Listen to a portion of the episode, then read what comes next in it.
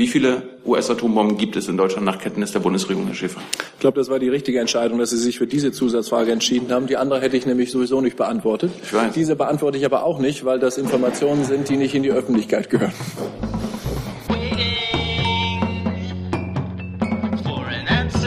Einen guten Mittwochmittag. Herzlich willkommen in der Bundespressekonferenz zur Regierungspressekonferenz. Ich begrüße herzlich die Sprecherinnen und Sprecher der Ministerien. Ich begrüße die stellvertretende Regierungssprecherin Frau Demmer. Liebe Hörer, hier sind Thilo. Und Tyler, Jung und naiv gibt es ja nur durch eure Unterstützung. hier gibt's keine Werbung, höchstens für uns selbst. Aber wie ihr uns unterstützen könnt, Oder sogar Produzenten werdet. erfahrt ihr in der Podcast-Beschreibung. Zum Beispiel per PayPal oder Überweisung. Und jetzt geht's weiter.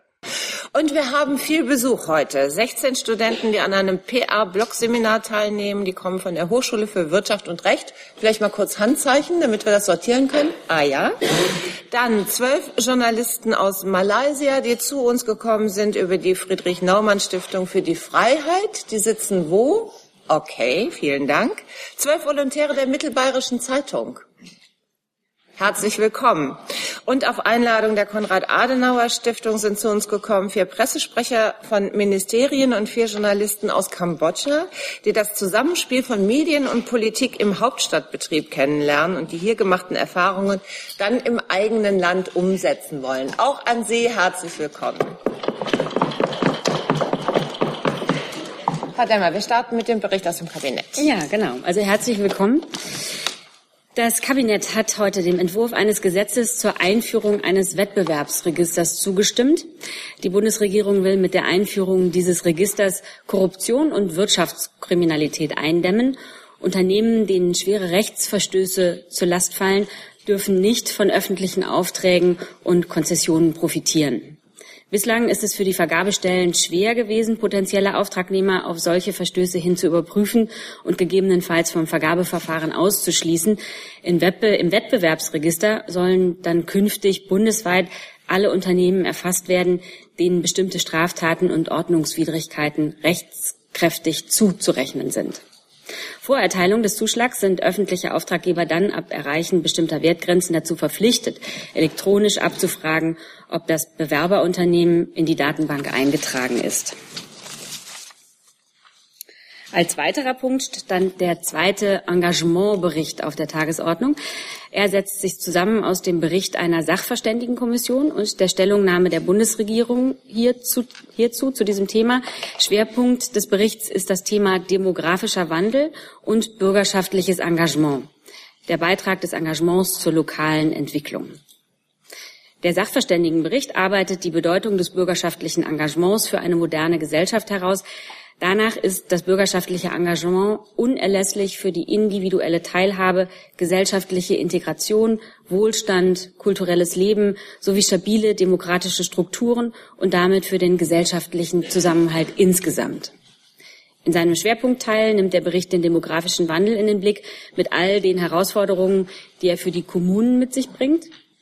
Vor diesem Hintergrund wird der Frage nachgegangen, wie bürgerschaftliches Engagement zur Stärkung des Zusammenlebens vor Ort beitragen kann und was notwendig ist, damit sich die in der Bevölkerung bestehende Bereitschaft für solches Engagement überhaupt besser entfalten kann. Die Sachverständigenkommission hat Vorschläge und Empfehlungen hierfür entwickelt, die sich an alle Akteure im Bereich des bürgerschaftlichen Engagements richten. In ihrer Stellungnahme geht die Bundesregierung auf die zentralen an die Bundesebene gerichteten Vorschläge und Empfehlungen ein. Eine ganze Reihe der Kommission Empfehlungen werden schon heute in Projekten und Programmen der Bundesregierung realisiert. Die Stellungnahme bietet daher einen umfassenden Überblick über die politischen Maßnahmen, die von den Bundesministerien in verschiedenen Politikfeldern gefördert werden. Und dann gab es heute den Bericht der Bundesregierung zur Umsetzung der Hightech-Strategie Fortschritt durch Forschung und Innovation. Damit zieht die Bundesregierung über das erreichte Bilanz und antwortet gleichzeitig auf das Jahresgutachten 2017 der Expertenkommission Forschung und Innovation. Seit 2006 wurde die Hightech-Strategie als Forschungs- und Innovationsstrategie für Deutschland gleich über drei Wahlperioden weiterentwickelt. Damit gelang es der Bundesregierung, eine kohärente und verlässliche Forschungs- und Innovationspolitik zu etablieren, die Strategie bündelt forschungs- und innovationspolitische Aktivitäten und spricht alle am Innovationsgeschehen beteiligten Akteure in Wissenschaft, Wirtschaft und Gesellschaft an und setzt dafür auch gemeinsame Ziele.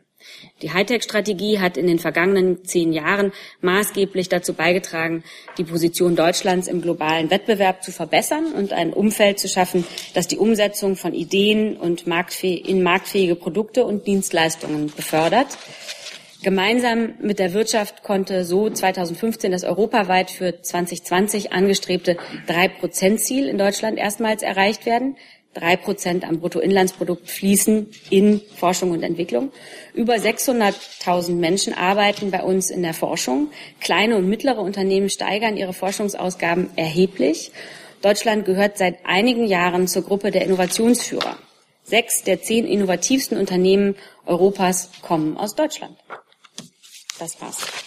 Vielen Dank, Frau Demmer. Bevor wir noch mal auf das Kabinett eingehen, möchte ich vorschlagen, Fragen an das Auswärtige Amt vorzuziehen. Das Zeitbudget von Herrn Schäfer heute ist wegen der Ereignisse in Brüssel und in London begrenzt. Ähm, Herr Daniel. Herr Schäfer, ich habe zwei Fragen zum Komplex Türkei. Ähm, dem ZDF liegen Informationen vor, nachdem ähm, etliche Kurden, die, die in die Türkei reisen wollen, nur um Familienbesuche zu machen, die also gar nicht aus politischen Gründen in die Türkei wollen und die dann eigentlich auch wieder zurück wollen, die aber dann sofort in Haft genommen werden und am nächsten Tag nach Deutschland zurückgeschickt werden mit der Begründung, sie seien eine Gefahr für die öffentliche Sicherheit. Ähm, kennen Sie diese Fälle? Ähm, wie beurteilen Sie das? Ähm, können Sie etwas dagegen tun? Und die zweite Frage, dem ZDF sind außerdem Fälle bekannt von Gülen-Anhängern, die in deutschen, türkischen Konsulaten aus ihrer Staatsbürgerschaft entlassen werden wollen. Das gelingt ihnen aber nicht. Stattdessen wird ihnen der Pass entzogen. Das passiert wohl auch in immer mehr Fällen. Hm. Ähm, da dieselben Fragen, kennen Sie das? Ähm, können Sie das beurteilen? Ja, zum, zu der ersten Frage vielleicht darf ich äh, eine Rückfrage stellen. Sie sprechen von Kurden. Sie meinen wahrscheinlich deutsche Staatsangehörige. Richtig. Nicht? Ja. Uns sind einige solcher Fälle bekannt. Äh, wir haben das auch schon mit der türkischen Seite äh, aufgenommen und werden das, werden das weiter tun. Das sind natürlich Dinge, ähm, die in der aktuellen aufgeheizten Situation und den vielen Streitfragen, die es zwischen Deutschland und der Türkei gibt, schwierig zu besprechen sind. das ändert nichts daran, dass selbstverständlich diese deutschen Staatsangehörigen einen Anspruch darauf haben, dass sie von uns konsularisch und auch diplomatisch und damit politisch unterstützt werden. Wir haben das Thema auf dem Schirm und äh, kümmern uns darum, ohne dass ich hier und jetzt zusagen könnte, dass wir da eine Lösung äh, finden.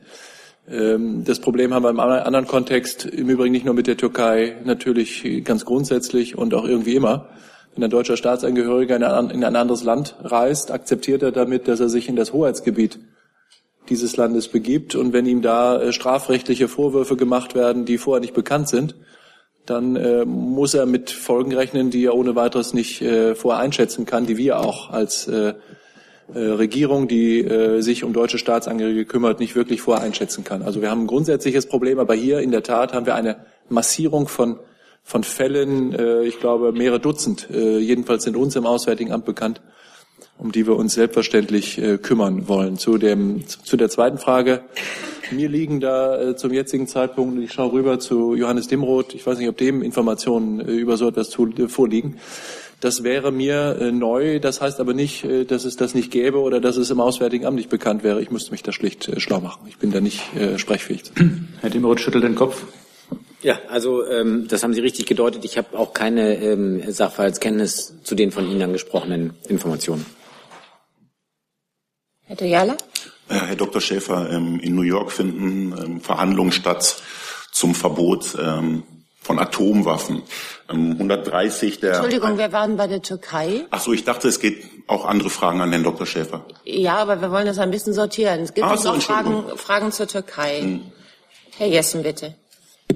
Ja, Herr Dr. Schäfer, zu den äh, vielen Fällen gehört auch Sharo Garib. Der Name ist Ihnen vermutlich äh, gut bekannt. Ein deutscher Soziologe, ich glaube äh, ursprünglich aus Bielefeld, der 2013 in die Türkei einreiste, um dort an einer Universität zu arbeiten. 2016 hat er einen Friedensaufruf unterzeichnet. Ergebnis war, dass er erstens seinen Job verlor und zweitens seit einem Jahr nicht aus der Türkei ausreisen darf, deutscher Staatsangehöriger. Er selbst beklagt ähm, oder bedauert, dass seitens auch der Bundesregierung ähm, offenbar nichts getan werden kann, um ihn rauszubekommen. Wie ist da der Sachstand? Ja, da ist es äh, ganz genauso. In einer äh, Atmosphäre äh, zwischen Ankara und Berlin, in der es bedauerlicherweise hoch hergeht äh, und äh, in der viele Sensibilitäten, äh, Empfindlichkeiten und Verletzungen äh, erfolgt sind, ist das äh, extrem schwierig, äh, solche Fälle zu besprechen. Das ändert überhaupt nichts daran, dass äh, uns natürlich der Fall bekannt ist. Der ist ja auch öffentlich bekannt und dass wir alles tun, was wir können, äh, auch ohne, äh, dass vielleicht der Betroffene oder die Öffentlichkeit das erfährt, um da eine gute Lösung hinzukriegen. Dass das auf Dauer nicht vernünftig ist, schon gar nicht verhältnismäßig und auch nicht angehen kann, dass jemand, äh, der einen deutschen Pass hat, ich glaube in diesem Fall auch nur einen deutschen Pass hat, äh, auf Dauer äh, seiner Möglichkeit beraubt wird, seinen Aufenthalt zu bestimmen, ist, ist ganz, äh, ganz offensichtlich. Äh, und äh, uns ist durchaus das persönliche Schicksal, so wie Sie das beschrieben haben, einschließlich des Arbeitsplatzverlustes, äh, bekannt.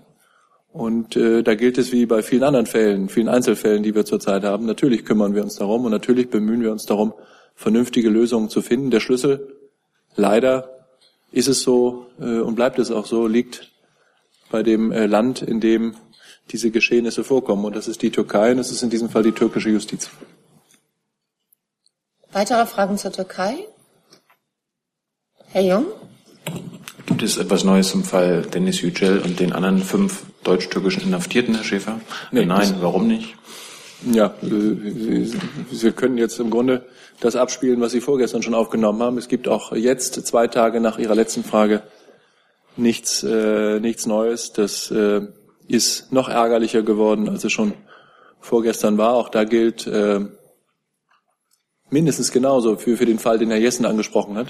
Das haben wir ganz hoch auf der Agenda. Das werden wir auch nicht vergessen. Und es wird äh, weiter ein ganz wichtiger Punkt in den deutsch-türkischen Beziehungen sein. Das ist auch allen Beteiligten in Ankara bewusst. Und trotzdem ist es so, dass in dieser hochschwierigen und auch hochkomplizierten Lage wir da leider nicht die Umsetzung der Zusagen bekommen, die wir längst bekommen haben. Zusatz? Haben Sie diese Woche et etwas unternommen äh, bezüglich den sechs Fällen und ähm, auch der, der vorherige, das vorherige Thema, äh, ist das kein Zeitpunkt, äh, den türkischen Botschafter zum Beispiel einzubestellen? Das sind ja, äh, Also wenn die türkische all Regierung diese Fälle- Zusagen macht und irgendwann äh, es sie immer mehr und immer mehr und immer mehr ärgert und sie da kein Feedback bekommen, müsste man ja vielleicht mal den Botschafter einbestellen und bei dem anderen Fall jetzt auch. Ja, dass äh, wir mit äh, Vertretern der hiesigen äh, Botschaft über diese Themen sprechen, ist völlig richtig. Äh, das wäre ja sowas wie eine Einbestellung, oder? Ähm, und dass das in Ankara durch äh, unsere Kollegen an der Botschaft äh, geschieht, ist auch selbstverständlich und das passiert regelmäßig und ständig. Das äh, braucht auch nicht von Ihnen nachgefragt zu werden, weil uns die Dringlichkeit dieser Einzelfälle äh, sehr wohl sehr wohl bewusst ist. Wir sind da natürlich äh, weiter dran und äh, wir behalten uns dann natürlich auch vor, an den Punkten, an denen wir glauben, dass das angemessen ist, ähm, mit höherrangigen Vertretern der türkischen Regierung diese Punkte aufzunehmen. Dann zurück zu Herrn Thujan. Ja, ähm, Herr Dr. Schäfer, in New York finden aktuell Verhandlungen statt für ein Verbot von Atomwaffen. 130 der 193 UN-Mitgliedstaaten haben sich dafür ausgesprochen. Ähm, Deutschland nimmt nicht teil. Warum? Ehrlich gesagt wundert es mich, dass diese Frage am Montag noch nicht gekommen ist, denn die Verhandlungen haben am Montag begonnen. Aber ich beantworte die Frage auch jetzt gerne, auch wenn ich mich da wiederhole. Wir haben über diese VN-Verhandlungen über das Verbot oder die Ächtung von Atomwaffen an dieser Stelle schon sehr häufig gesprochen. Ihr Kollege Thilo Jung hat mich, glaube ich, schon also mindestens fünfmal äh, zu diesem Thema befragt. Aber ich äh, wiederhole, wiederhole das gerne und versuche die Argumente, die Argumente zusammenzufassen. Verhandlungen ähm, über ein solches Verbot, die gerade nicht die äh, Staaten äh, umfasst und teilnehmen lässt, die Atomwaffen besitzen, legal nach den Regeln des Nichtverbreitungsvertrages oder auch sonst, machen aus Sicht der Bundesregierung keinen rechten Sinn. Alle fünf ständigen Mitglieder des Sicherheitsrats der Vereinten Nationen, die ja nach den Regeln des Nichtverbreitungsvertrages aus den 60er Jahren Atomwaffenstaaten sind, wollen diese Verhandlungen nicht führen. Ähm, und wir teilen jedenfalls insoweit die Einschätzung auch dieser Staaten, weil wir der Meinung sind, ähm, dass eine Ächtung ohne Beteiligung derjenigen, die die Atomwaffen äh, in den Händen haben, letztlich eher gesinnungsethische Motive hat, jedenfalls keine pragmatische Lösung bringen. Wir, die Bundesregierung steht, diese Bundesregierung und auch ihre Vorgänger, stehen fest zum Ziel von Global Zero, das heißt äh, dem vollständigen Verzicht auf Atomwaffen. Und wir sind uns darin einig mit äh, ganz vielen unserer Partner in der Europäischen Union, sogar im äh, NATO-Bündnis äh, und darüber hinaus.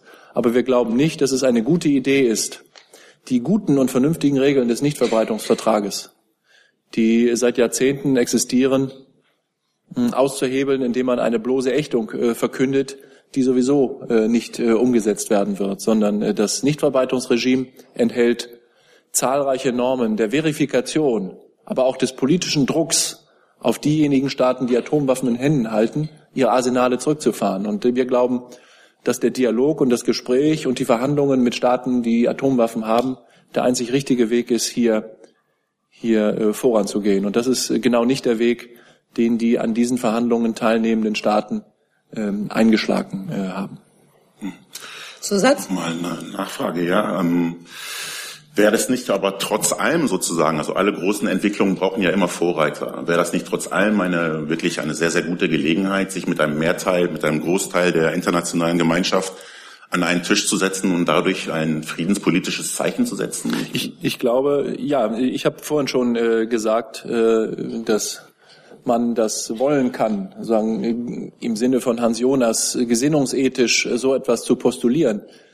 Wir wissen vorher, dass es nicht die gewünschten Ergebnisse bringen kann, und zwar wegen der Art und Weise, wie das angelegt ist, wegen des Teilnehmerfeldes und wegen des Umstandes, dass gerade diejenigen Staaten, die ähm, aufgerufen sind, auch nach den Regeln des Nichtverbreitungsvertrages völkerrechtlich verpflichtet sind, ihr Atomwaffenarsenal zurückzufahren, an diesen Verhandlungen nicht teilnehmen. Im Übrigen wirken wir seit Jahren, und auch das gilt nicht nur für diese Bundesregierung, darauf hin, dass mindestens die beiden größten äh, Atomwaffenstaaten äh, dieses Planeten, die Vereinigten Staaten von Amerika und die Russische Föderation, miteinander und dann auch im Kreise der anderen Atomwaffenstaaten äh, ihre Arsenale abbauen. Und äh, das zeigt ja durchaus Erfolge. Es gibt das Start-Abkommen, es gibt das New Start-Abkommen zwischen äh, Washington und Moskau, die sehr nachhaltige und auch drastische Reduzierung des Atomwaffenarsenals, strategische Atomwaffenarsenals beider Länder vorsehen. Und da hoffen wir sehr, dass beide Regierungen zu ihren völkerrechtlichen politischen Verpflichtungen stehen, das auch umzusetzen. Man hört immer wieder in der Öffentlichkeit hier und dort, äh, dass das äh, wackelt.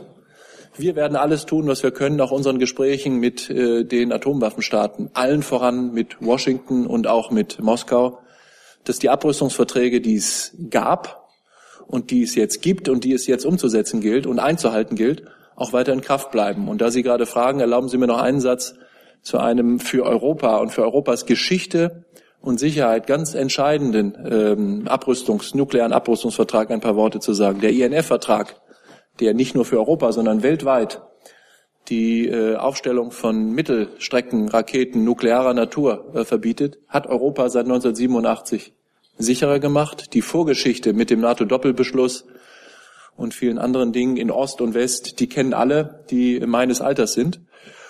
Und auch da gibt es immer wieder hier und da Andeutungen und Anhaltspunkte dafür, dass die ein oder andere Seite gehalten wäre, diesen Vertrag nicht einzuhalten. Auch da wird die Bundesregierung mit allem Nachdruck darauf hinwirken, dass dieser für die Sicherheit Europas so wichtige Vertrag eben nicht aufgekündigt wird, weiter seine Gültigkeit behält. Und das ist aus unserer Sicht pragmatische, praxisorientierte, aber auch effektive Abrüstungspolitik im nuklearen Bereich. Herr Jung dazu?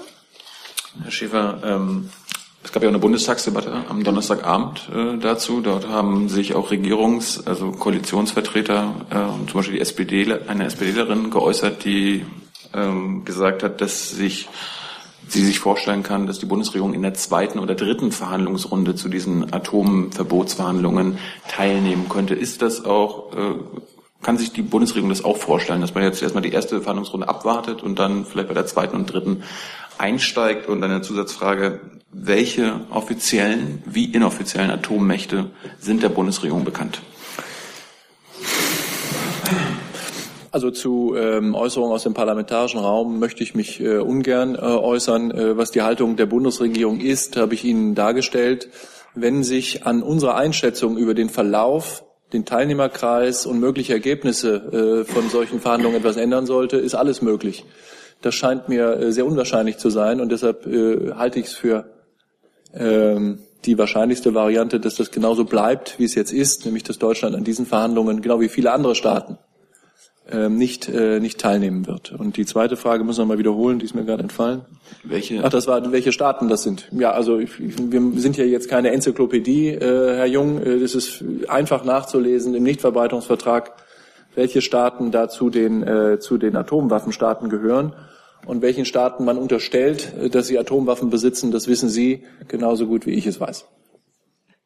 Welche ähm, zählen für Sie Pakistan, Indien und Israel zu den Atommächten? Und eine zweite Frage, wie viele... Nee, Entschuldigung, nur eine Zusatzfrage bitte. Na gut, dann, äh, Herr Schäfer, wie viele US-Atombomben gibt es nach Kenntnis der Bundesregierung in Deutschland? Also wie viele müssen Das entfernt... waren jetzt doch zwei Fragen.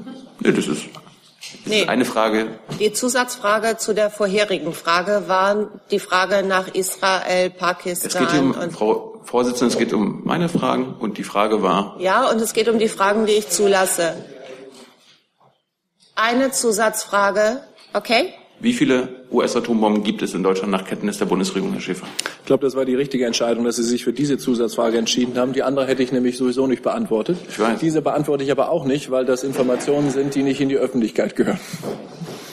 Damit schließen wir das Thema Atomverhandlungen ab. Herr Kollege mit einem neuen Thema. Herr Weisgerber, ähm, Nee, Entschuldigung, wir sind immer noch beim Auswärtigen Amt. nee, ich habe gesagt, ein anderes Thema. Das kann ich nicht beurteilen. Ich weiß nicht, ob es ein anderes Thema für das Auswärtige Amt ist oder ein generell anderes Thema. Gut, okay. Wir verschieben das und gehen zu Herrn Reuper.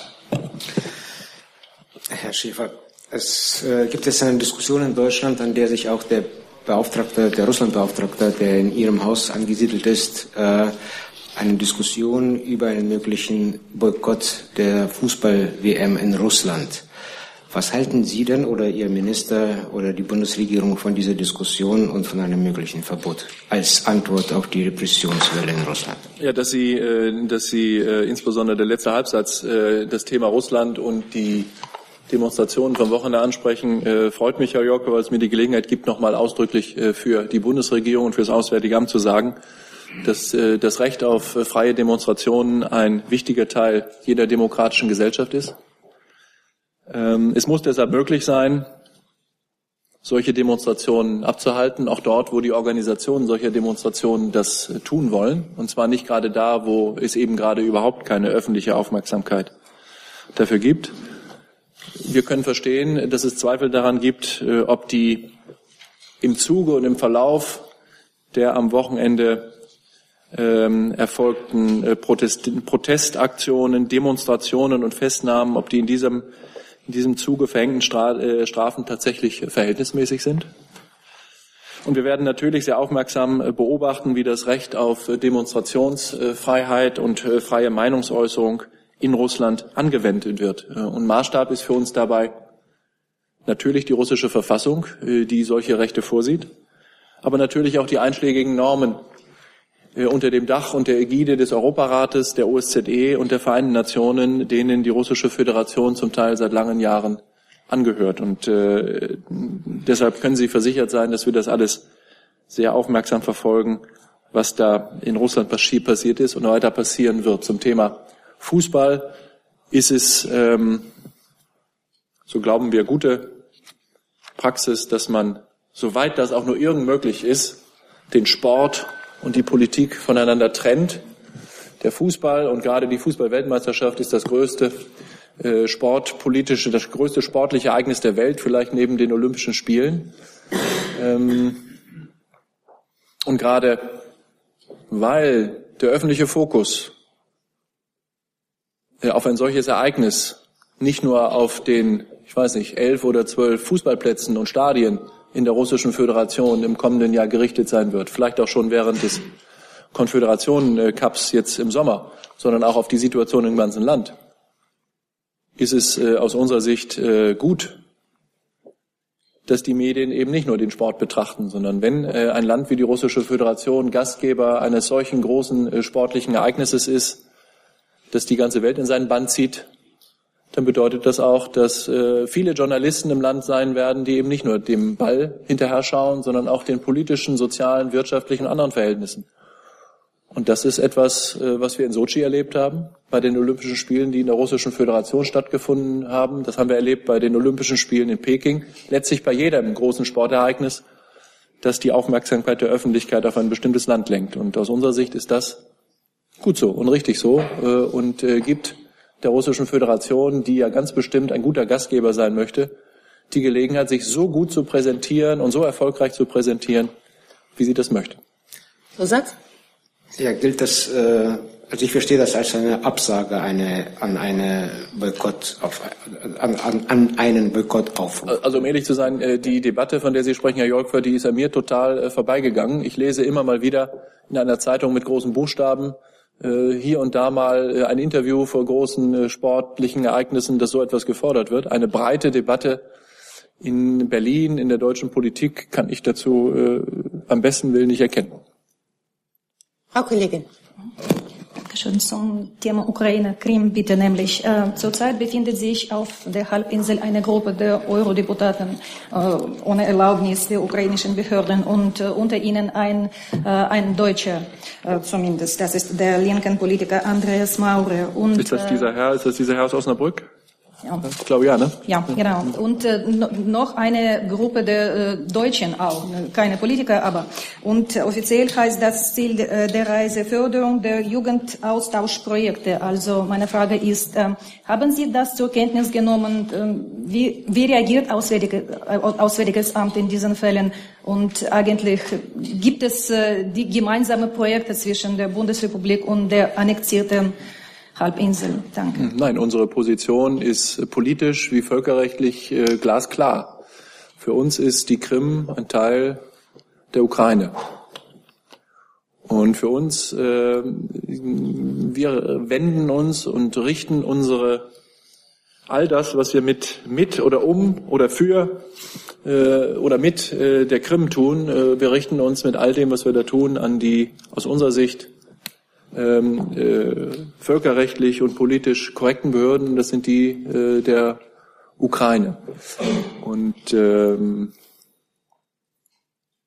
es gibt äh, entsprechende Vereinbarungen in der Europäischen Union, die sind äh, völlig unbestritten. Äh, und deshalb ist das, äh, was da, wenn, da, wenn das zutreffen sollte, was Sie sagen, dass deutsche Staatsangehörige sich da tatsächlich auf ukrainischem Hoheitsgebiet aufhalten, ohne von den ukrainischen Behörden dafür eine entsprechende Erlaubnis erhalten zu haben, ist das etwas, was äh, im Zweifel gegen das Völkerrecht verstößt. Und äh, dafür müssen dann diese, wenn es denn deutsche Staatsangehörige sind oder jeder andere auch, ihre politische Verantwortung und tatsächliche Verantwortung übernehmen. Äh, klar ist, dass wir dass äh, weder befragt worden wären zuvor noch jemals äh, so etwas hätte, so, so einer solchen Maßnahme, einer solchen Reise hätten zustimmen können angesichts der klaren völkerrechtlichen Lage. Ich habe noch Herrn Jung auf der Liste mit Fragen an Herrn Schäfer. Hat sich erledigt. Dann sind wir soweit durch. Vielen Dank. Ja, klasse, danke.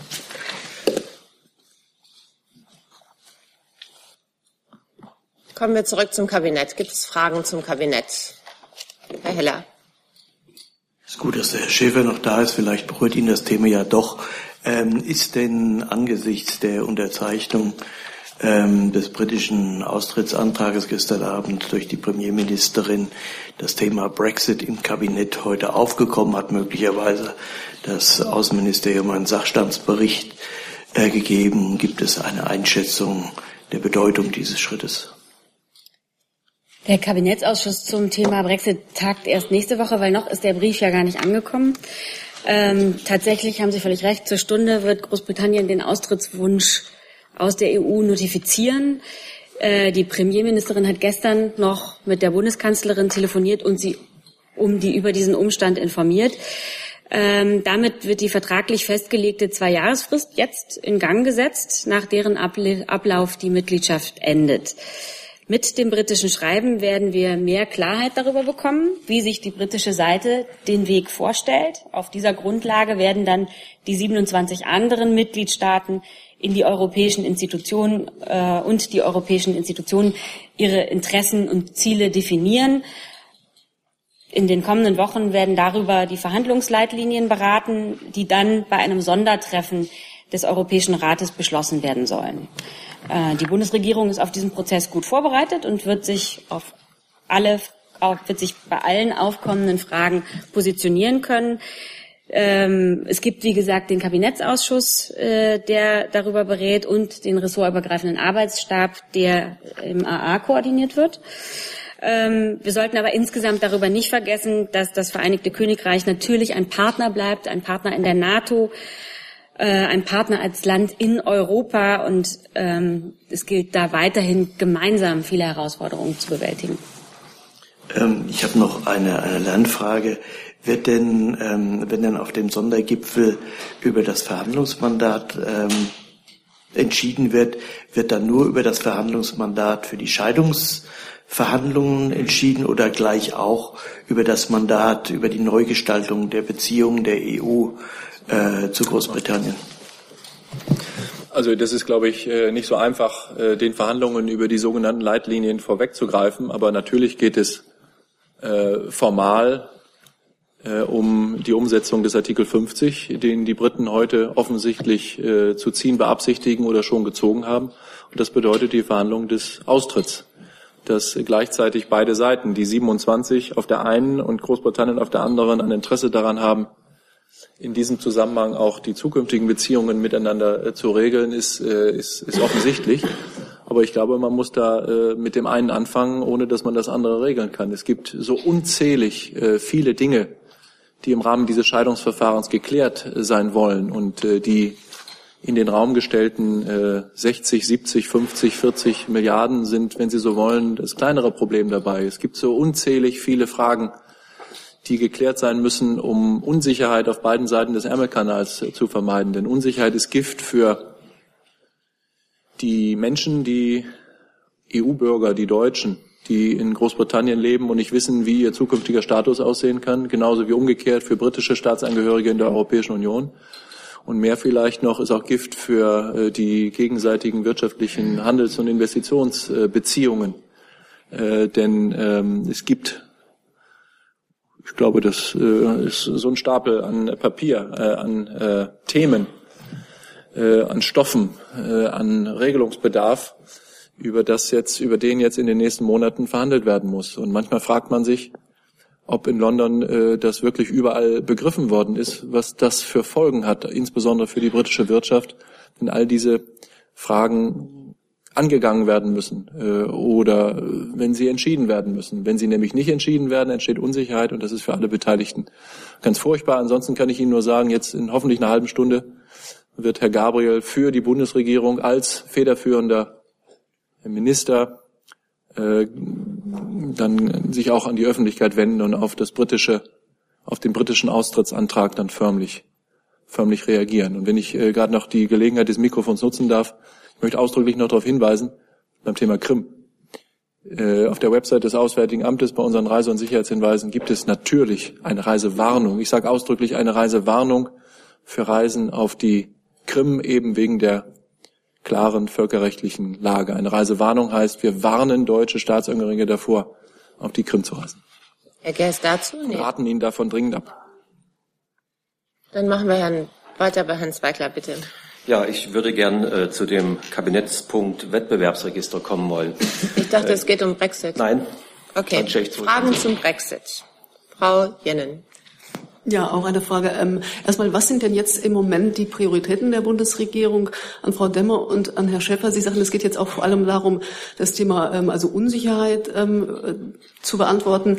Ähm, wenn man jetzt noch nicht über das Anschlussregime jetzt schon ähm, Entscheidungen beim Rat treffen will.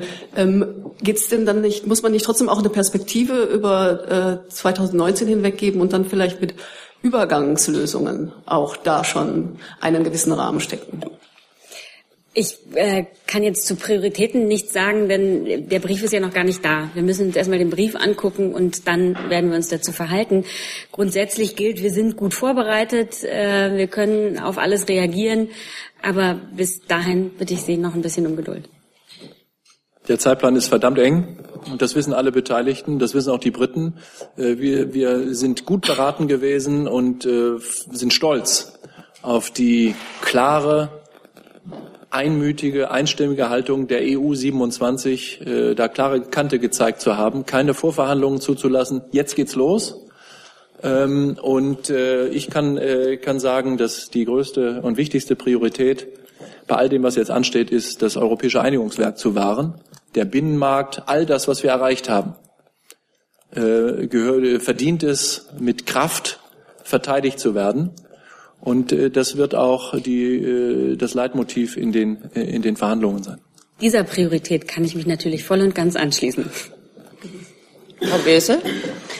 Allerdings zu einem anderen Thema, aber an Herrn Schäfer, wenn Sie gestatten. Ähm, aber wir können auch sonst. Ja, die Zeit läuft für Herrn Schäfer. Okay, super. Also ich glaube, es geht auch schnell. Herr Schäfer, bedauern Sie es, dass Sie bei der Konferenz Sicherheit, Frieden und Entwicklung in Afrika nicht dabei sind als Auswärtiges Amt? Das machen ja ähm, nur Frau von der Leyen und Herr Müller. Afrika ist äh, ein Thema, das zum Glück, äh, zum Glück durch deutsche Initiative in den letzten Jahren sehr viel mehr in den Fokus der internationalen Diplomatie geraten ist. Äh, das hat auch damit zu tun, dass die deutsche G20-Präsidentschaft ähm, das Thema Afrika nicht erst in diesem Jahr, aber in diesem Jahr ganz besonders in seinen Fokus in seinen Fokus genommen hat. Das ist in jeder Hinsicht ein ressortübergreifendes Thema. Nur mit den Mitteln des Auswärtigen Amtes oder Diplomatie in Afrika äh, Gutes tun zu wollen, äh, geht überhaupt nicht. Deshalb begrüßen wir jede Initiative, jedes Ressorts dabei, sagen, gemeinsam anzupacken, um die, die Themen, die für unsere Beziehungen zu Afrika wichtig sind, die vielleicht auch für Afrika wichtig sind, anzugehen. Und da ist es doch gut, dass ähm, das Verteidigungsministerium und äh, seine Chefin und das BMZ und sein Leiter sich dieses Themas äh, genauso engagiert annehmen wie wir. Zurück zum Brexit. Thilo Jung nochmal bitte. Herr Schäfer, gegebenenfalls Frau Demmer, begrüßt die Bundesregierung die schottischen Bemühungen um eine Unabhängigkeit und äh, ist man eventuell froh, dass zumindest ein Teil der, von Großbritannien in der EU bleiben möchte? Nein, wir verfolgen äh, die Entwicklungen innerhalb des Vereinigten Königreiches sehr aufmerksam. Sie haben unzweifelhaft ernste Folgen auf den Verhandlungsprozess. Äh, vielleicht auch auf die britische Verhandlungsposition, das muss man, das muss man sehen. Ansonsten gilt das, was äh, etwa der deutsche Außenminister gestern gesagt hat, was aber auch wir äh, immer wieder schon betont haben. Wie sich das Vereinigte Königreich aufstellt, wie seine Bestandteile mit den ähm, Beschlüssen äh, und Entscheidungen der britischen Regierung umgehen, wie sie mit dem Brexit umgehen, ist ausschließlich eine Angelegenheit, die das Vereinigte Königreich äh, angeht. Wir erwarten, genau wie bei anderen äh, Fragen von Sezession von Mitgliedstaaten der Europäischen Union, dass das alles im Rahmen der verfassungsmäßigen Ordnung geschieht und in einem, wie sich das in Europa gehört, fairen, äh, fairen, offenen politischen Umgang miteinander. Ansonsten haben wir dazu keine Meinung zu äußern. So Satz? Lernfrage, also wenn die Schotten sich für eine Unabhängigkeit entscheiden sollten, bleiben sie damit automatisch in der EU oder müssen sie dann einen Eintritt wieder neu beantragen oder fliegen sie raus, wenn der Brexit vorher passiert und dann müssen sie wieder rein? Ist ja alles äh, unter der britischen Krone komplizierter als bei uns. Wir haben ein Grundgesetz, das man wenigstens nachlesen und interpretieren kann. Es gibt keine geschriebene Verfassung des Vereinigten Königreiches. Es gibt aber wohl, wenn ich das richtig verstehe, die Regel, dass ein Unabhängigkeitsreferendum wie in Schottland nur mit Zustimmung der britischen Regierung erfolgen kann. Das hat es ja bereits einmal gegeben äh, und mit negativem Votum. Ob und wann in einer so schwierigen Situation wie der Verhandlungen des Austritts äh, aus der Europäischen Union eine britische Regierung einem solchen Begehren des schottischen Parlaments oder der schottischen Regierung nachgeben könnte, entzieht sich total unserer Kenntnis. Das wissen wir nicht. Und dazu würden wir aber auch, äh, ehrlich gesagt, keine Meinung äußern und auch nicht äußern wollen, sondern das ist Teil des politischen Prozesses im Vereinigten Königreich, vielleicht zwischen Schotten und Engländern, vielleicht auch noch zwischen anderen. Das muss man jetzt äh, in Geduld äh, und als Beobachter abwarten. Wir kehren zurück zu den originären Kabinettsthemen. Theo Gers, bitte. Ich habe eine Frage ans Wirtschaftsministerium, glaube ich, Frau Alemann. Es geht um das Wettbewerbsregister. Ähm, ich habe verstanden, dass äh, deutsche Unternehmen ausgeschlossen werden, wenn sie bestimmte Straftaten oder Bußgeldbescheide gegen sie verhängt wurde von öffentlichen Aufträgen. Ich möchte A gerne wissen, wie ist, wie, ist der Begriff Unternehmen definiert? Das heißt, äh, konkretes Beispiel, die Lkw-Sparte von Daimler-Benz äh, hätte jetzt äh, Wettbewerbsverstöße gehabt wegen Preisabsprachen. Darf, ist dann nur die Wettbewerbssparte von diesem Unternehmen gesperrt oder ist es der, der gesamte Konzern? Und die zweite Frage, wie wird sichergestellt, dass ähm, dieses Gesetz nicht dadurch unterlaufen wird, dass Unternehmen, ich sag mal, sich auflösen und unter anderem Namen neu gegründet werden, wenn zum Beispiel gegen sie so eine Sperre von fünf Jahren im Wettbewerbsregister verhängt wurde. Ja, danke, Herr Gers, für die Frage. Vielleicht kann ich noch mal ein bisschen ausführen, worum es in dem äh, Wettbewerbs- oder auch Korruptionsregister ähm, uns geht. Äh, wir sind der Ansicht, äh, dass ehrliche Arbeit sich lohnen muss und Unternehmen, die zum Beispiel sich der Bestechung schuldig gemacht haben oder der Steuerhinterziehung oder auch Geldwäsche, Schwarzarbeit, Verstöße gegen Mindestlohn etc., dass die nicht auch noch von öffentlichen Aufträgen und damit indirekt ja von Steuergeldern äh, profitieren dürfen. Wir wollen die schwarzen Schafe ausschließen bei der öffentlichen Vergabe und damit äh, die ehrlichen Unternehmen, die sich an Recht und Gesetze halten, äh, schützen. Das ähm, materielle Recht wird da nicht geändert. Es ist jetzt schon so, ähm, dass öffentliche Aufträge nicht an solche Unternehmen gehen dürfen. Bislang ist es aber so, dass ein, einige Bundesländer einzelne äh, Wettbewerbs- oder äh, Korruptionsregister führen über Bußgelder und Straftaten, die in diesem jeweiligen Bundesland passiert sind, aber nicht bundeseinheitlich. Dieses neue Wettbewerbsregister, das wir jetzt einführen ab 2019 und das bei uns im Kartellamt äh, geführt wird, das wird erstmalig bundesweit alle Verstöße und rechtskräftige Verurteilungen von Unternehmen aus diesen Sparten, die ich vorhin nannte, führen. Somit kann jeder öffentliche Auftraggeber, also jede Kommune, die ähm, zum Beispiel einen Auftrag im Wert von 30.000 Euro vergeben möchte, da elektronisch sich erkundigen, muss es sogar ab Auftragswerten von 30.000 Euro, ob das Unternehmen, das den Zuschlag bekommen soll, auch sich an Recht und Ge äh, Gesetz gehalten hat. Ähm, wir erwarten dadurch äh, zum einen einen Bürokratieabbau und auch eine Verschnellerung und Vereinfachung der bisherigen Anforderungen. Ähm, zu Ihrer Frage, wie das äh, ist mit, mit rechtskräftigen Verurteilungen. Wie ich sagte, wird ja das materielle Recht nicht geändert. Das heißt, was vorher strafbar ist, bleibt auch strafbar. Ähm, rechtskräftige Verurteilungen oder bestandskräftige Bußgeldentscheidungen, die werden von den entsprechenden staatlichen äh, Behörden oder Staatsanwaltschaften ähm, gemeldet. Und dann kann, wie gesagt, die Kommune nachgucken, ähm, trifft es auf mein Unternehmen, dass ich gerne dem Auftrag oder dem ich gerne den Auftrag geben würde, zu oder nicht. Ähm, Voraussetzung für die Eintragung ist, dass die Straftat einem Unternehmen rechtlich zugeordnet werden kann. Das ist jetzt ein juristischer Begriff. Das macht auch eben, das machen die staatlichen Verfolgungsbehörden, das machen nicht wir. Ähm, würde es als Beispiel äh, ein Vorstandsvorsitzender oder bis zur Konzernspitze ähm, oder der Konzernspitze zugeordnet, dann wäre der gesamte Konzern gesperrt. Würde es zum Beispiel eine, ein Tochterunternehmen nur betreffen und von diesen staatlichen Ermittlungsbehörden auch rechtskräftig nur diesem, dieser Tochter zugeordnet, juristisch, dann wäre auch nur diese Tochter gesperrt und damit im, im Registrierungs-, also im Register. Die zweite Frage, die ich hatte, also Stichwort Unterlaufen des Verbots, indem man, im Gesetz steht ja drin, ein Unternehmen kann von der Liste wieder runterkommen, wenn es sich zum Beispiel selbst reinigt. Das habe ich verstanden, indem es Maßnahmen ergreift, die dazu führen, dass so etwas nicht wieder passiert. Aber es gibt auch Unternehmen, die sich solche Arbeit sparen und sich einfach vom Erdboden verschwinden. Dann ist auf dem Papier die Rohr- und Tiefbau GmbH weiter gesperrt, aber Tiefbau und Rohrbau fünf Monate später wieder gegründet, kann wieder öffentliche Aufträge entgegennehmen. Wie wollen Sie das verhindern? Also es stimmt, die Eintragung wird je nach Verstoß nach drei bis fünf Jahren wieder gelöscht. Würde ein Unternehmen über Compliance-Regelungen und so weiter ähm, sich selber vorher reinigen, kann es eine Löschung vorher geben. Ich kann Ihnen nicht sagen, wie es bei einer Auflösung eines Unternehmens ist. Ähm, müsste ich Ihnen nachreichen. Das wäre schön. Herr Zweigler? Ja, Frau Alemanni, auch zu den Details, wie man in das äh, Korruptionsregister äh, denn aufgenommen werden kann, diese zweifelhafte Vergnügen hat. Äh, Gibt es da eine untere Schwelle, was beispielsweise äh, Steuerschulden oder äh, bestandskräftige Bußgelder in dieser Hinsicht betrifft? Und äh, was ist beispielsweise mit Firmen, die sich gegen Kfz-technische Vorschriften verstoßen haben? Ich denke da beispielsweise an äh, Firmen, die Diesel auf die Straße geschickt haben, die den äh, Vorschriften nicht entsprechen. Das sind ja nicht nur, das ist ja nicht nur Volkswagen. Ähm, zu einzelnen Konzernen kann ich natürlich nichts sagen, zumal es da noch keine rechtskräftigen Verurteilungen gibt. Ähm, es gibt eine Mindestschwelle. Wir haben da auch einen ausführlichen äh, Informationskatalog bei uns auf der Homepage. Ähm, es muss mindestens 200 Euro Bußgeld sein.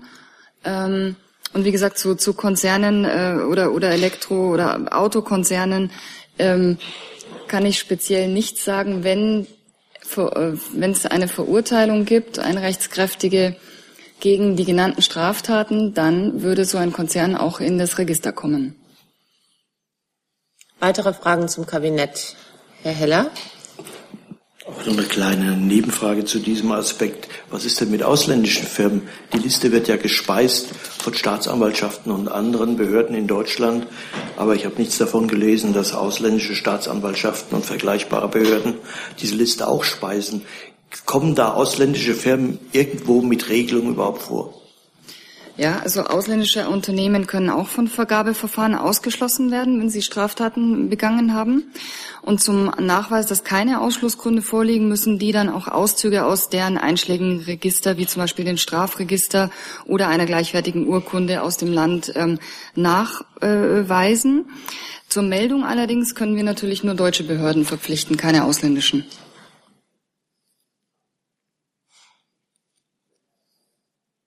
Dann Herr Kollege mit einem neuen Thema, bitte.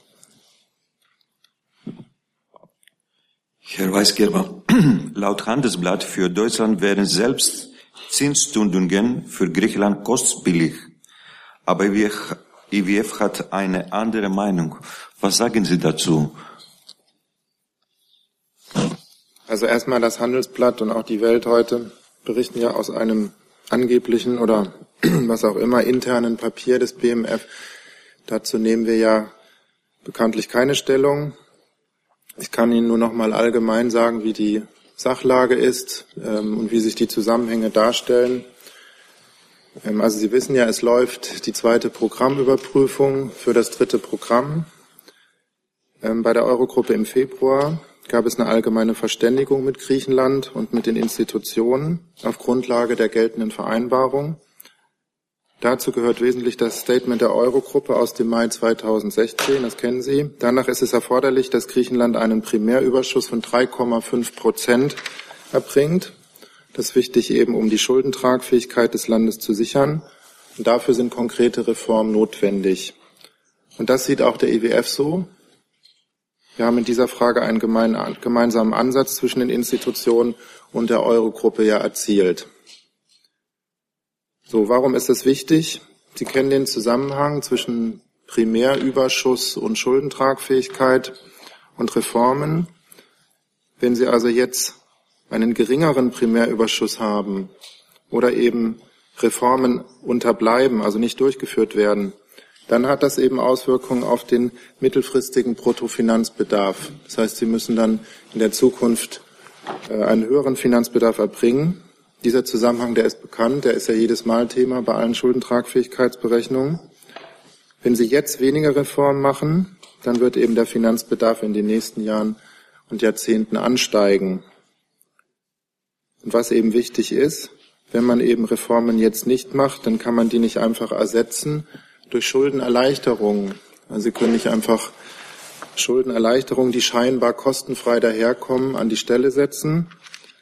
Ähm, sondern sie müssen eben diese Reform machen, sonst hätte das eben Auswirkungen auf Deutschland, auf die Partner und alle die, die jetzt eben äh, Gläubiger von Griechenland sind. Zusatz? Nein, danke. Okay. Dann Herr Heller, bitte dazu.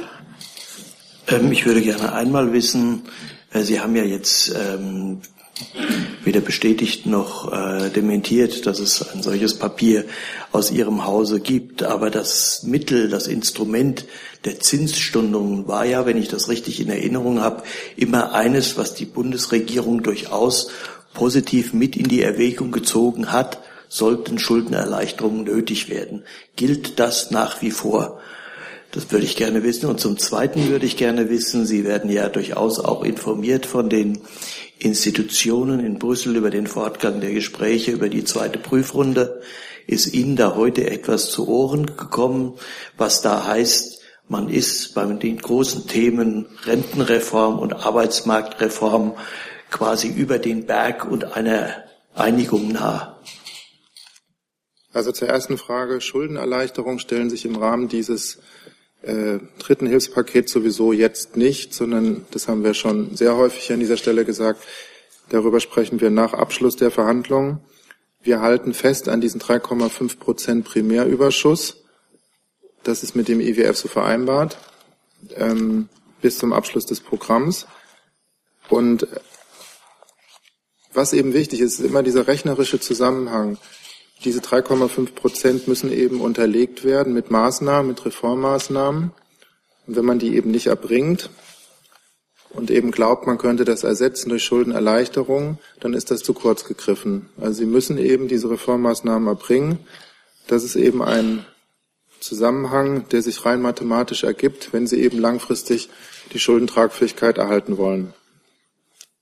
Und zur zweiten Frage, ja, dazu kann ich Ihnen nichts sagen. Äh, die Verhandlungen, die laufen, äh, zwischen den Institutionen und Griechenland. Ähm, da bitte ich um Verständnis, dass ich von hier aus das nicht äh, kommentieren kann oder keine Auskunft geben kann. Frau Jen? Ja, ähm, Herr Weisgerber, es ist ja schon überraschend, wenn ähm, das Bundesfinanzministerium ähm, die ganze Zeit sagt, also über ein, äh, verschiedene Instrumente wird erst äh, zum Schluss, zum Ende des Programms letztendlich äh, diskutiert. Aber wenn das Finanzministerium jetzt sich schon in einem internen Papier zu einzelnen möglichen ähm, weiteren äh, Schuldenerleichterungsschritten letztendlich schon ähm, die auch analysiert hat, welche gehen und welche nicht gehen. Also ich muss immer wieder einleiten, dass wir ja zu diesen Papieren, die angeblich äh, vorhanden sein sollen, nichts sagen. Ich kann immer nur auf den mathematischen, rechnerischen Zusammenhang hinweisen. Also es gilt die Vereinbarung 3,5 Prozent und es ist eben nicht möglich, dass Sie eben sagen, dann machen wir eben irgendwas anderes, Schuldenerleichterung, anstelle dieser 3,5 Prozent, sondern müssen Sie eben sehen, das hat langfristige Auswirkungen auf äh, mögliche Zinsen, auf Stundungen von Krediten und die muss man eben im Blick haben. Und deswegen sagen wir immer wieder, die 3,5 Prozent stehen und die müssen unterlegt werden mit Reformen, die die griechische Regierung jetzt äh, auf den Weg bringen muss. Das ist alles, worum es immer auch nur geht. Es sind keine Szenarien für irgendwelche Schuldenerleichterungen oder so weiter. Herr Kollege? Herr Weiß, äh, Gerber, Sie sprechen von diesem 3,5 Prozent Primärüberschuss bis zum Abschluss des Programms. Das heißt also bis 2018. Meine Frage ist, was passiert danach? Denn äh, was in diesem Papier drin steht, was, ob Sie das jetzt dementieren oder nicht, aber das scheint wohl zu stimmen. Es geht um 120 Milliarden an Zinsen, die anstehen. Letztendlich ohne Zinseszins und zwar nur für die Europäische Union. Dazu kommen noch die Zinsen, ich weiß nicht, wie viel das sind, für das IWF. Ich meine, das sind Summen, die, egal ob das jetzt 3,5 Prozent sind oder 6 Prozent Primärüberschuss für die nächsten 50 Jahren, das kommt einfach nicht zusammen. Da werden sich doch irgendwelche Überlegungen gemacht haben. Na, Sie wissen ja, es gibt drei, wir sind jetzt mitten im dritten Programm, also es gibt jetzt dann eben drei Griechenland-Programme. Jedes dieser Hilfsprogramme hat unterschiedliche Konditionen. Ähm, jedes dieser Hilfsprogramme muss man extra sich anschauen. Was sind die Zinsauflagen? Sie wissen, dass zum Beispiel im zweiten Griechenland-Programm äh, es bereits jetzt umfangreiche äh, Zinsnachlässe gibt, Stundungen gibt, eben bis für die Zeit nach 2024. Ähm, Sie können halt natürlich alles rechnerisch, das, sind, das ist gar nicht so kompliziert mathematisch, sich überlegen, welche Zinszahlungen wann anfallen. Und ähm, es gibt eben den Zusammenhang zwischen Primärüberschuss, Schuldenstandsquote ähm, und daraus abzuleitenden äh, Zinszahlungen. Das können Sie eben alles ausrechnen. Das ist auch, äh, wie gesagt, nicht schwierig. Aber ähm, das heißt überhaupt nicht, dass wir jetzt darüber reden, was nach 2018 passiert, sondern ähm, das äh, ist jetzt weiter, hängt davon ab, wie eben dieser Fortgang der zweiten Programmüberprüfung abläuft, wie die nächsten Schritte sind und dann werden wir weitersehen. Das heißt also, Zusatz? Sie, ja, Entschuldigung. Danke. Zusatz. Ja. Das heißt also auch diese 3,5 Prozent auf zehn Jahre festzusetzen, bis was weiß ich, 2028, das kommt doch gar nicht aus Ihrem Haus, ein solcher Vorschlag. Ja, Sie wissen ja, ich habe es ja vorhin schon gesagt, dass wir mit dem IWF eine Verständigung haben bis zum Abschluss des laufenden Programms. Das sind diese 3,5 Prozent. Und darüber reden wir jetzt erstmal. Herrn Stahl hatte ich gesehen dazu. Nur nochmal, ähm, aus Ihrem Hause kam ja schon Ende Dezember die Warnung, dass ein solcher Finanzmehrbedarf äh, von über 100 Milliarden steht. Also so neu ist das jetzt auch nicht. Warum jetzt nochmal, äh, warum wurde das jetzt nochmal aufgelistet, zumal ja es ja, wie Sie selber sagten, im Februar eine Einigung gab mit dem IWF, dass man jetzt erstmal an diesen 3,5 Prozent festhält und dass man auch äh, über Schuldenerleichterung erst im Sommer 2018 redet. Aber für mich, also was mich wundert, ist daran anknüpfend an die Frage von Herrn Heller, Zinsstundung. Also ich dachte immer erst, äh, es ist die Rede eher von Zins, weiteren Zinserleichterungen, falls die überhaupt noch möglich sind bei diesen niedrigen Zinsen und Kreditlaufzeitverlängerung. Aber Zinsstundung, würde das nicht ein Widerspruch, wäre das nicht eine unerlaubte Hilfe für äh, unter den Euro-Ländern? Also warum diskutiert man überhaupt über so ein Instrument, was ja eigentlich ohnehin äh, nicht erlaubt wäre? Also ich kann jetzt erstmal rein formal darauf antworten. Ähm, nicht wir haben ja ein Papier veröffentlicht, sondern es waren heute zwei Tageszeitungen, die ein angebliches Papier aus dem BMF gebracht haben. Ähm, also das steht mir ja gar nicht zu, den Zeitpunkt dieser Veröffentlichung überhaupt zu kommentieren. Und ähm, deswegen ist es auch äh, aus unserer Sicht nicht einfach, etwas zum Zeitpunkt jetzt hier zu sagen. Ähm, die Zinszahlungen, wie gesagt, sind bekannt. Ähm, ich muss es nochmal sagen, das ist alles ähm, Mathematik, wie sie ähm, ein gegebenes Niveau einer Schuldenquote über die Jahre ähm, äh, tragfähig halten können. Und das können Sie eben über verschiedene Stellschrauben machen, Primärdefizit, Zinszahlung und so weiter. Und mit diesen Größen können Sie eben äh, sich beschäftigen oder auch nicht. Äh, und ich glaube aber, jetzt ist alles gesagt zu dem Thema. Herr Heller? Ich habe das Problem, dass mit jeder Antwort mir alles immer nur noch unklarer wird. Das ist eigentlich nicht das, was bezweckt ist. Ähm, zunächst mal, ähm, Sie haben ja als Bundesregierung und als Eurogruppe ähm, avisiert, nach 2018 zu reden. Und Sie haben auch über die Instrumente, über die Sie reden wollen und nicht oder auch nicht reden wollen, haben Sie ja auch schon was gesagt. Sie haben ja zum Beispiel immer klar gemacht, ein Haircut scheidet für uns als eine Möglichkeit, falls Schuldenerleichterungen nötig sind, aus. Von daher verstehe ich nicht so recht, weshalb ich keine Antwort darauf bekomme, ob äh, das Instrument von äh, Stundungen, eine Form der Zinserleichterung, ob das noch möglich oder für die Bundesregierung noch ein relevantes ist oder nicht. Und dann würde ich gerne von mir, Ihnen mich noch mal äh, kurz informieren lassen über diesen Betrag von 100 Milliarden, der offenbar von Ihrem Ministerium schon mal genannt worden ist. Was bezeichnete diesen Betrag, der wohl auf Ihren Staatssekretär zurückgeht, in Verbindung mit Zinsrisiken oder, oder ähm, Finanzrisiken für, Groß, äh, für Griechenland. Was bezeichnete der ganz konkret? Vielleicht noch mal eine Stufe zurück. Wir haben ein laufendes Programm. Wir haben eine zweite Programmüberprüfung, die läuft. Wir gehen davon aus, dass sie zu einem erfolgreichen Abschluss kommt. Und das ist der Stand, über den ich hier eigentlich ja nur äh, Auskunft geben kann. Alles andere ähm, sind reine Spekulationen, die sich jetzt anstellen auf Basis von zwei Zeitungsartikeln. Ähm, und ähm, zu dem, was ich jetzt bereits gesagt habe, um das einzuordnen, habe ich jetzt auch nichts weiter hinzuzufügen. Wir reden nach 2018, aber nein, erst muss das Programm erfolgreich abgeschlossen werden und dann werden wir weitersehen. Und zu allen anderen Punkten habe ich jetzt an dieser Stelle nichts zu sagen. Und diese 100 Milliarden wollen Sie mir auch nicht erklären, die schon mal von Ihnen gekommen sind. An dieser Stelle jetzt nicht, nein. Klarer. Herr Kollege? Danke, es macht keinen Sinn. Dann Frau Lehmann mit einem neuen Thema. Ich hatte noch eine Frage zum, ähm, äh, zum Bericht zur Hightech-Strategie. Das ist ja, war ja eigentlich noch ein Thema aus dem Kabinett. Und zwar, Frau Demmer hat ja herausgestellt, die beeindruckenden Erfolge, die äh, diese Strategie äh, gezeigt hatte. Eine Frage an Herrn Fischer. Ähm, sind diese Erfolge äh, trotz oder wegen der prekären Beschäftigungsbedingungen, die an vielen Hochschulen und, oder an allen, kann man sagen, Hochschulen und Forschungseinrichtungen für den wissenschaftlichen Nachwuchs herrschen, erzielt worden?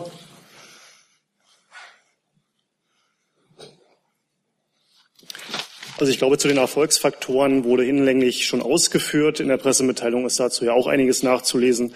Und es wurde ja gerade deutlich gemacht, dass eben halt äh, zusätzliche Arbeitsplätze auch gerade im Forschungsbereich durch die Hightech-Strategie der Bundesregierung initiiert und auf den Weg gebracht werden konnten. Und das andere Thema, das Sie angesprochen und damit verbunden haben, dazu ist Ihnen auch bekannt, was die Bundesregierung unternimmt, unternommen hat, äh, um dem zu begegnen. Zusatz? Zusatz, äh, dass diese Arbeitsplätze mehrheitlich befristet sind, ändert nichts am Erfolg dieser Hightech-Strategie. Ich glaube, ich habe jetzt dargelegt, dass äh, den Zusammenhang, den Sie da aufzeigen, differenziert äh, zu beantworten ist. Differenziert? Wie ich es gemacht habe, ja. Okay. Dann habe ich noch Herrn Jung auf der Liste mit einem neuen Thema. Ich muss nochmal zurückkommen auf das MIT-Thema vom Anfang, weil da gab es jetzt äh, eine Meldung bzw. Eine, eine Info an mich, dass zwei Bundestagsabgeordnete auf dieser Liste stehen. Können Sie das bestätigen, Frau Demmer? Also mir ist die Meldung jetzt nicht bekannt. Ich kann dazu nichts sagen. Können Sie uns das eventuell nachreichen? Klar. Herr Stahl dazu? Ja, äh, eine Frage an Herrn Dimroth. Ähm, äh, gehen Sie denn davon aus, dass der türkische Geheimdienst ähm, sich äh, lediglich interessiert ist an der PKK und der Gülen-Bewegung oder ob er auch Informationen sammelt in Deutschland über Personen, die politisch generell aktiv sind und auch regierungskritisch gegenüber der Erdogan-Regierung?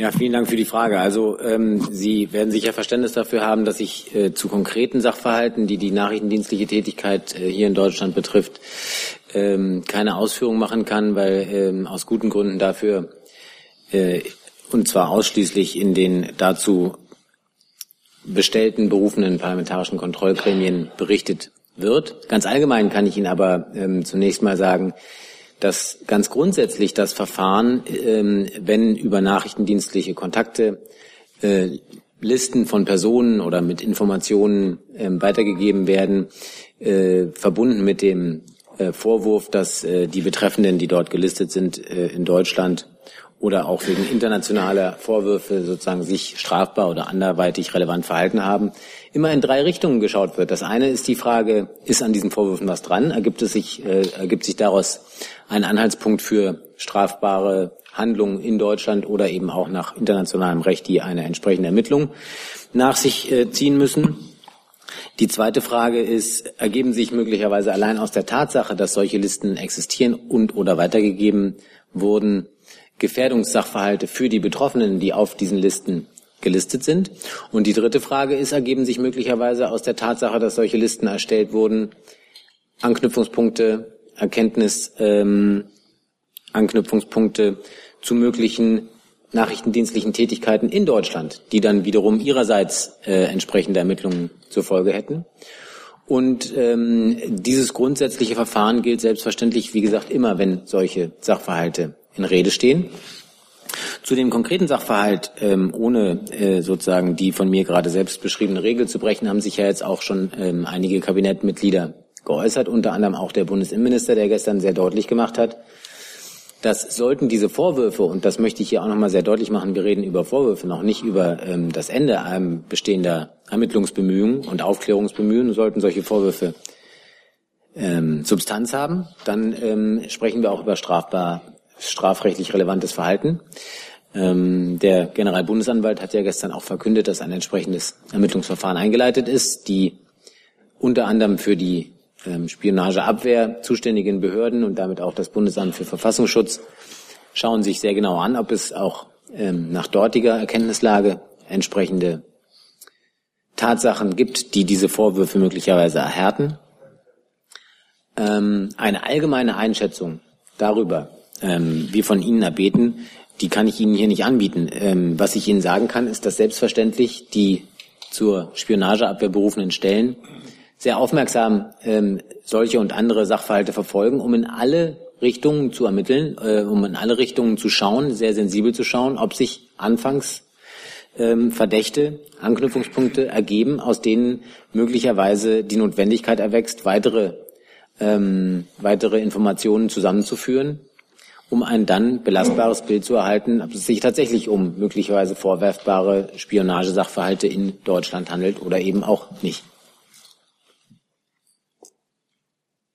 Herr Heller mit einem neuen Thema. Ähm, ich wollte noch kurz das Finanzministerium fragen. Die EU-Kommission hat heute endgültig die geplante Börsenfusion Frankfurt-London mit Vorbehalten gestoppt. Äh, wie beurteilt das Finanzministerium diesen Vorgang mit Blick auf die Stärke des Finanzplatzes Deutschland? Also erstmal haben wir diese Entscheidung der Kommission zur Kenntnis genommen. Ich muss Ihnen aber eben sagen, wir haben uns in der Vergangenheit zu diesem Vorhaben nicht geäußert, da es sich um eine unternehmerische Entscheidung handelt. Und daher kommen wir die nun, die nun jetzt getroffene Entscheidung der EU-Kommission auch nicht. Und zum Finanzplatz Frankfurt, da wissen Sie, dass wir äh, generell jegliche Stärkung des Finanzplatzes Frankfurts unterstützen und den Finanzplatz Frankfurt für einen attraktiven Standort für Finanzinstitute nach wie vor halten. Das ist aber in keinem Kontext zueinander zu sehen. Dann Herr Jung nochmal mit einem neuen Thema. Frau Lemmer, nur ganz kurz so zum Anruf von Herrn Trump am Montagabend. Wie lange ging der Anruf und welche anderen Themen außer, der, außer den Glückwünschen zur Saarlandwahl ähm, kamen denn da noch rein? Und hat Frau Merkel Herrn Trump erklärt, dass Frau Merkel in Saarland gar nicht zur Wahl gestanden hat? Wie Sie wissen, berichten wir aus vertraulichen Gesprächen nichts. Ich kann nur bestätigen, dass es dieses Telefongespräch gegeben hat. Aber wie lange es ging und ob es andere Themen noch gab, wollen Sie nicht verraten. Muss ich Sie leider enttäuschen. Aus vertraulichen Gesprächen berichten wir hier nicht. Mir liegen keine weiteren Fragen vor. Doch, Herr Jessen. Um Gottes Willen. Eine Ergänzung? Wollen wir das zuerst machen? Wie Sie wollen. Ja. Ähm, war ja vorhin die Frage nochmal zum Korruptionsregister und den Bußgeldhöhen und den äh, Geldstrafen. Äh, die, meine Mitarbeiter haben jetzt gerade mir, mir die Infos nachgeliefert. Also es ist so, wenn sich Unternehmen auflösen, dann gelten die allgemeinen Grundsätze des Vergaberechts, die jetzt auch schon gelten und nachzulesen sind. Sprich, es muss im Einzelfall überprüft werden. Wenn es aber beispielsweise so ist, dass ein Geschäftsführer verurteilt ist und deswegen im Register, also in dem Wettbewerbsregister steht, würde er auch bei der Neugründung eines neuen Unternehmens im Einzelfall ähm, in dem Register geführt werden können. Und äh, zu den Tagessätzen wollte ich noch nachliefern. Es, es wird äh, immer dann aufgenommen bei Geldstrafen von mehr als 90 Tagessätzen oder Geldbußen von mehr als 2.500 Euro. Danke. Danke. Herr Jessen, bitte. Herr Dr. Weisgerber, welche Steueroasen innerhalb der EU kennt das Bundesfinanzministerium? Nein, die Frage hatten wir ja schon mal am Montag. Ich kann ja noch mal ausholen. Ähm, das Steuerrecht nationales, eine nationale Angelegenheit ist und wir aus Deutschland heraus nicht in der Position sind, das Steuerrecht von anderen Staaten hier zu kommentieren, dass wir aber natürlich Maßnahmen ergreifen auf nationaler Ebene, auf europäischer Ebene und auf internationaler Ebene, um mögliche Steuerumgehungspraktiken von Unternehmen, von Privatpersonen zu verhindern. Dafür haben wir eine ganze Menge getan bereits und da laufen auch weitere Initiativen. Ähm, Aber man muss immer wieder zur Kenntnis nehmen, Steuerrecht ist national, es ist in der Hoheit der Staaten. Auch wir haben unser nationales Steuerrecht. Ähm, wenn Sie in der EU ähm, im Steuerrecht eine Harmonisierung vornehmen wollen, dann geht das nur einstimmig. Müssen alle bis jetzt 28 Mitgliedstaaten zustimmen. Ähm, wir haben eine Harmonisierung im Umsatzsteuerrecht. Da gibt es Mindeststeuersätze, zum Beispiel 15 Prozent für die Mehrwertsteuer. Im Ertragssteuerrecht, im Unternehmenssteuerrecht gibt es sowas nicht. Das heißt, wenn man eben über Mindestbesteuerung reden will, braucht man eben weitmöglichen Konsens. Das ist ein mühsames Verfahren, mühsames Unterfangen. Aber Deutschland ergreift da regelmäßig die Initiative in den europäischen Arbeitsgruppen. Wir setzen uns ein für eine Mindestbesteuerung. Ähm, wir haben, wir unterstützen die Initiative der EU-Kommission für eine gemeinsame Körperschaftssteuerbemessungsgrundlage. Ähm, wir haben im nationalen Recht die Möglichkeit, ähm, bei bestimmten äh, Steuerumgehungspraktiken darauf zu reagieren. Stichworte sind hier die Zinsschranke, die Lizenzschranke und ähm, wir werden uns weiter dafür einsetzen, dass eben Steuerumgehung in, nennen Sie es ruhig, Steueroasen äh, möglichst unterbunden werden. Ja, das war interessant, aber gleichzeitig eine eher weiträumige Umfahrung ähm, der Frage beziehungsweise der Antwort. Ähm, Ihr Ministerium, auch Ihr Minister hat in der Vergangenheit durchaus von Steueroasen, Tax Havens ähm, gesprochen, auch dann, wenn sie weiter weg lagen, Kaimaninseln oder sonst wo. Deswegen die schlichte Frage, ein bisschen präzisiert, erfüllend Luxemburg, Irland, die Kanalinseln, ähm, das, was man gemeinhin unter Steueroasen äh, versteht. Da wissen Sie vielleicht, da gibt es einen Prozess, sowohl auf OECD-Ebene als auch auf europäischer Ebene, und zwar zur Anfertigung einer sogenannten schwarzen Liste. Und zwar auf diese schwarze Liste kommen eben Staaten, die bestimmte Kriterien erfüllen, die man dann wahrscheinlich als Steueroase äh, allgemein verständlich bezeichnen könnte. Die Arbeiten an dieser schwarzen Liste, die laufen. Also es macht keinen Sinn, wenn Deutschland allein irgendwelche Staaten benennt, wenn, dann müssen wir das zusammen machen in der EU oder im Rahmen der OECD. Die OECD, so kann ich sagen, die arbeitet gerade an der Erstellung einer schwarzen Liste, die bis Juli, also bis zum G20-Gipfel in Hamburg, vorgestellt werden soll. Auf EU-Ebene ähm, ist der Stand so, ähm, man hat sich jetzt geeinigt in den europäischen Arbeitsgremien auf äh, Kriterien. Das ist schon mal ein weiter Schritt. Da hat Deutschland auch durchgesetzt, dass Staaten, die eben zum Beispiel eine Nullbesteuerung haben, auch auf diese Liste kommen. Man hat insgesamt jetzt 92 Staaten angeschrieben, die EU, ähm, und wird jetzt mit denen ins Gespräch gehen. Und bis zum Ende des Jahres soll dann eben eine gemeinsame Liste der EU-Staaten vorliegen. Und die wird dann eben beschlossen. Und wenn wir dann diese Liste haben, dann werden wir hier auch die Frage beantworten, was wir als Steueroase ganz offiziell bezeichnen. Vorher machen wir das aber nicht. Herr Toyala? Ähm, Herr Fichtner, bislang ähm, galt die Ansicht, dass der belgische Atomreaktor Tihange 2. Entschuldigung, wir sind immer noch bei den Steueroasen und Ah. gehen zurück zu Herrn Jessen. Ähm, ich verstehe es also recht, dass Sie im Moment eine Steueroase nicht eine Steueroase nennen möchten, weil dadurch das Verfahren, dass in Europa Steueroasen Steueroasen benannt werden können, erschwert würde. Das würde gar keinen Sinn machen, wenn wir jetzt hier allein äh, Staaten rausgreifen, weil wir uns eben auf ein gemeinsames Verfahren in der EU und in der OECD verständigt haben. Dann Herr Toyala mit einem Nochmal. neuen Thema. Liebe Hörer, hier sind Thilo und Tyler.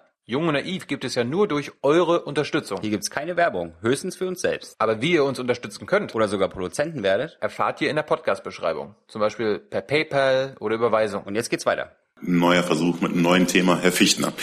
Ähm, bislang galt äh, die Ansicht, dass der belgische Atomreaktor Tihange 2 ähm, alles andere als sicher ist. Ähm, gleichzeitig genehmigt die Bundesregierung die Lieferung von Brennstäben an eben diesen äh, Atomreaktor. Wie ähm, lässt sich dieser Widerspruch ähm, erklären? Vielen Dank für die Frage. Die Ministerin kann gut verstehen, dass sich die Menschen in der Region ähm, an diesem Widerspruch stören zwischen unserem Einsatz einerseits für die Abschaltung der belgischen Reaktoren, den Sie gerade genannt haben, und der Erteilung von Ausfuhrgenehmigungen von Brennstoffen nach Belgien. Ähm, dieser Widerspruch stört die Ministerin auch, um ehrlich zu sein, aber ihr sind da die Hände gebunden. Unsere Beamten ähm, sind bei diesen Genehmigungen an Recht und Gesetz gebunden. Es handelt sich nicht um Ermessensentscheidungen. Solche Genehmigungen müssen erteilt werden, wenn die Voraussetzungen dafür vorliegen. Und das tun sie im Fall von Tionche und Dole ganz eindeutig. Ähm, verboten werden könnten solche Ausfuhren nur dann, wenn es um, den missbräuchlich, um, die, um die missbräuchliche Verwendung von Kernbrennstoffen ginge.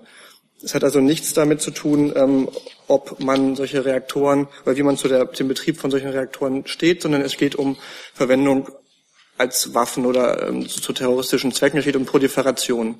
Das ist der ähm, einzige Grund, auf dessen Grundlage man solche Ausfuhrgenehmigungen versagen kann. Zusatz? Ähm, also ja. Entschuldigung. Verstehe ich. Dann waren Sie fertig? Hm, noch nicht ganz.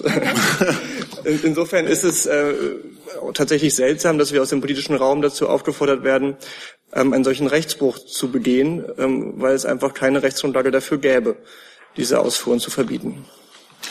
Verstehe ich Sie da richtig, dass äh, sozusagen die, die Sicherheit der Menschen, also ich meine, Nordrhein-Westfalen hat sich zum Beispiel jetzt einer, einer Städteklage, soweit ich weiß, äh, angeschlossen, um halt tatsächlich äh, Tionge 2 äh, schließen zu lassen. Ähm, das bedeutet doch letztendlich, dass die Sicherheit der Menschen tatsächlich gefährdet ist. Ist das kein ausschlaggebender Grund, ähm, um sozusagen zumindest die Lieferung von Brennstäben äh, zu untersagen? Vielleicht kann ich mich da kurz einschalten. Gerne. Also die Bundesregierung ist im Austausch mit Belgien zu Sicherheitsfragen das Kernkraftwerk betreffend. Und das deutsch-belgische Nuklearabkommen, was Ende letzten Jahres beschlossen wurde, sieht einen Regel, eine regelmäßig tagende gemeinsame Kommission vor. Äh, und diese wird eine verlässliche Basis für eine offene und kritische Diskussion zu allen nuklearen Sicherheitsfragen bieten.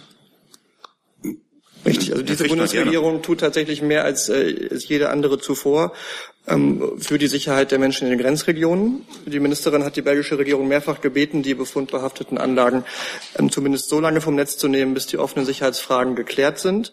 Wir tun alles, was im internationalen Miteinander getan werden kann, um die Situation ähm, zu verbessern. Frau Demmer hat gerade das Abkommen angesprochen, ähm, die deutsch-belgische Nuklearkommission, die ähm, sich zu diesen Fragen ähm, in Zukunft austauschen wird. Also da, da passiert tatsächlich einiges. Letzter Zusatz dazu. Verständnisfrage. Ist es denn richtig, dass bereits Brennstäbe nach Tionge 2 geliefert wurden? Das ist ja, das können Sie nachlesen auf der Seite des Bundesamtes für kerntechnische Entsorgung, die das immer im Nachhinein veröffentlicht. Ja, ist ja berichtet worden. Genau. Ähm, gut, wie gesagt, also als Atomrecht ähm, lässt da keinen Spielraum und ähm, das entspricht auch dem Europarecht. Also tatsächlich ist das, ist das nichts, was politisch entschieden werden kann, sondern das sind einfach die, die Spielräume, die wir haben. Alles, was wir tun können auf politischer Ebene im Gespräch mit, mit den Belgiern, das tun wir. Vielen Dank für diese Ausführungen. Vielen Dank für diesen Mittwochmittag. Es geht hier ab, am Freitag mit der nächsten Regierungspressekonferenz weiter.